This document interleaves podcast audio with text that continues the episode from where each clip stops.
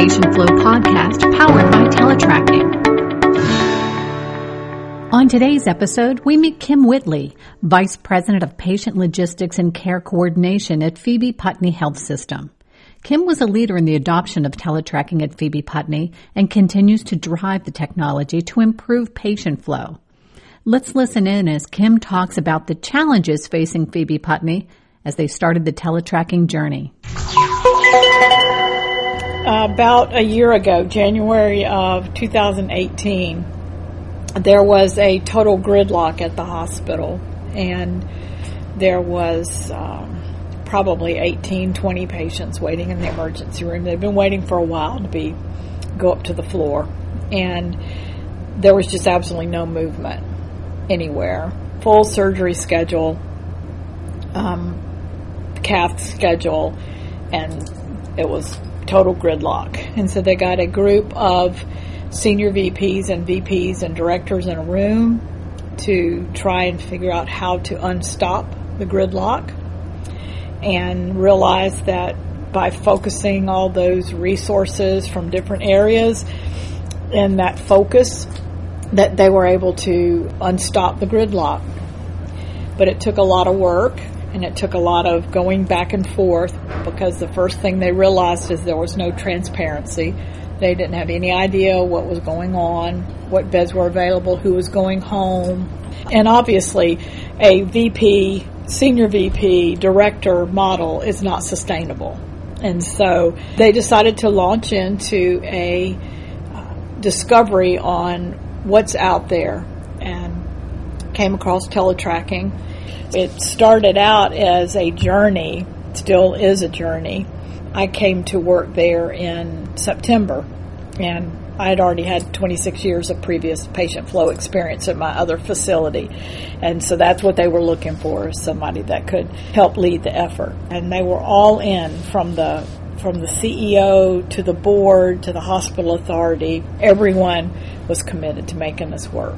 Can you talk about how you rallied the troops to really focus quickly? Yeah. When when I first came, I, my first day was September the 17th, so I was trying to figure out what do we have. They had a transfer center at a very remedial level and and our system that we had was not our uh, EMR had a bed component, but very, very uh, elementary.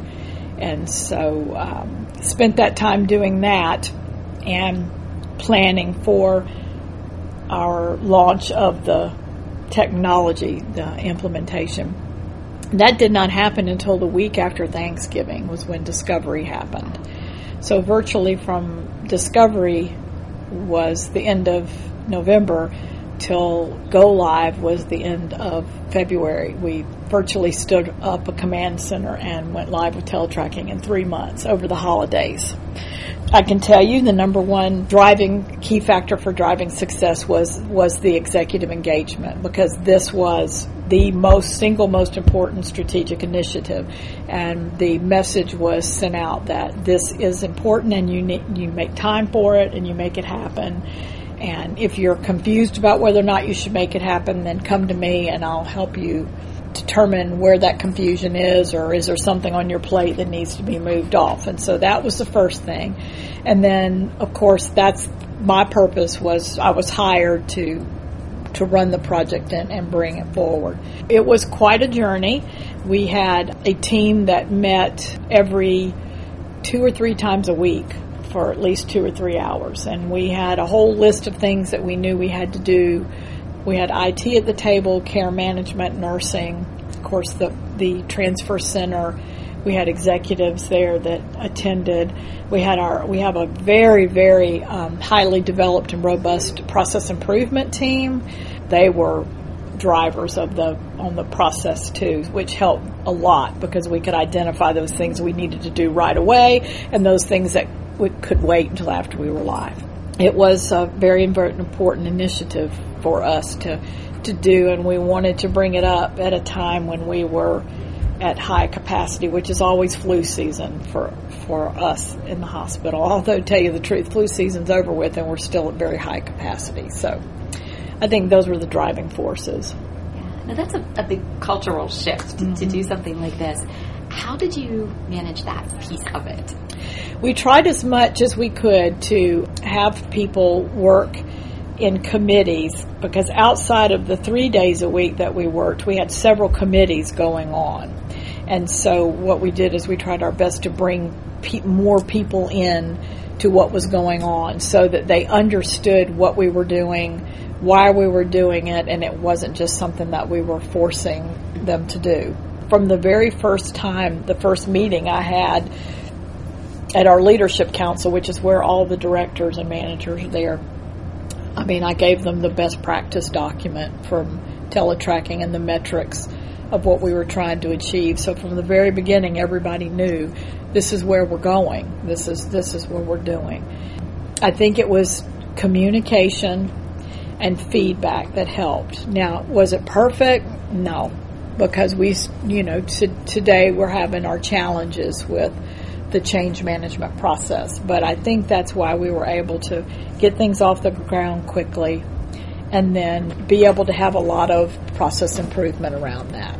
Probably one of our most successful areas is our transport. We went from a eight person transport team to like a 21 person transport team. So we got the buy-in from and the approval from our administration to hire that many people and we were able to hire enough people. Their turnaround times are way below best practice or, or better. Our EVS team is doing pretty well.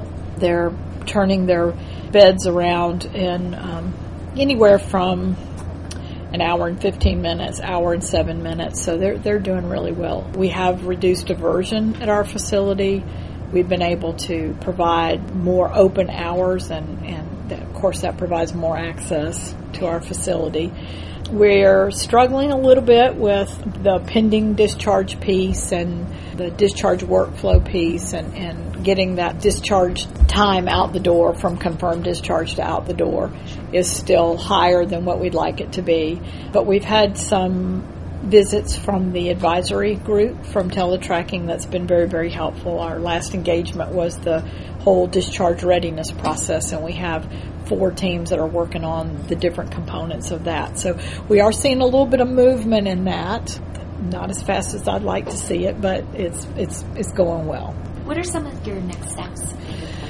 Uh, well, we signed the contract for clinical workflow suite, and so that's on the docket to get that going. Our, our major focus right now is nursing engagement and improving discharge because the rest will seem to fall in place but we've got to improve getting patients out the door, right. identifying them in advance, and moving that discharge time from you know late in the afternoon to earlier in the morning.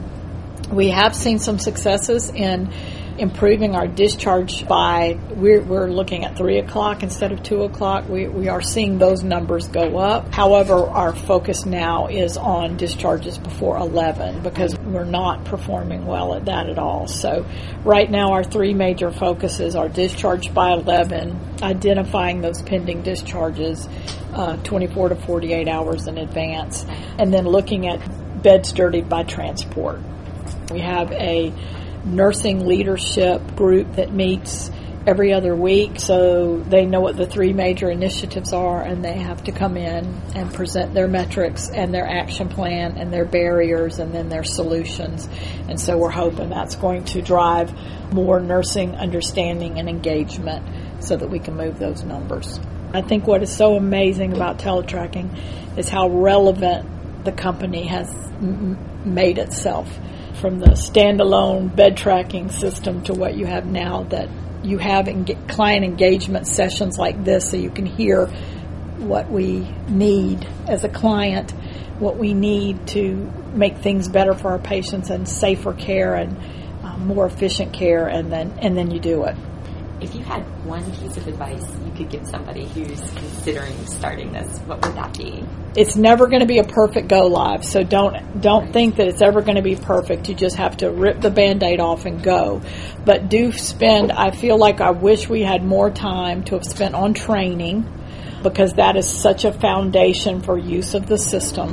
But don't let the perfect get in the way of the good. Just move forward. This is the Patient Flow podcast powered by Teletracking. your source for insightful conversations by industry leaders making a difference in patient flow today.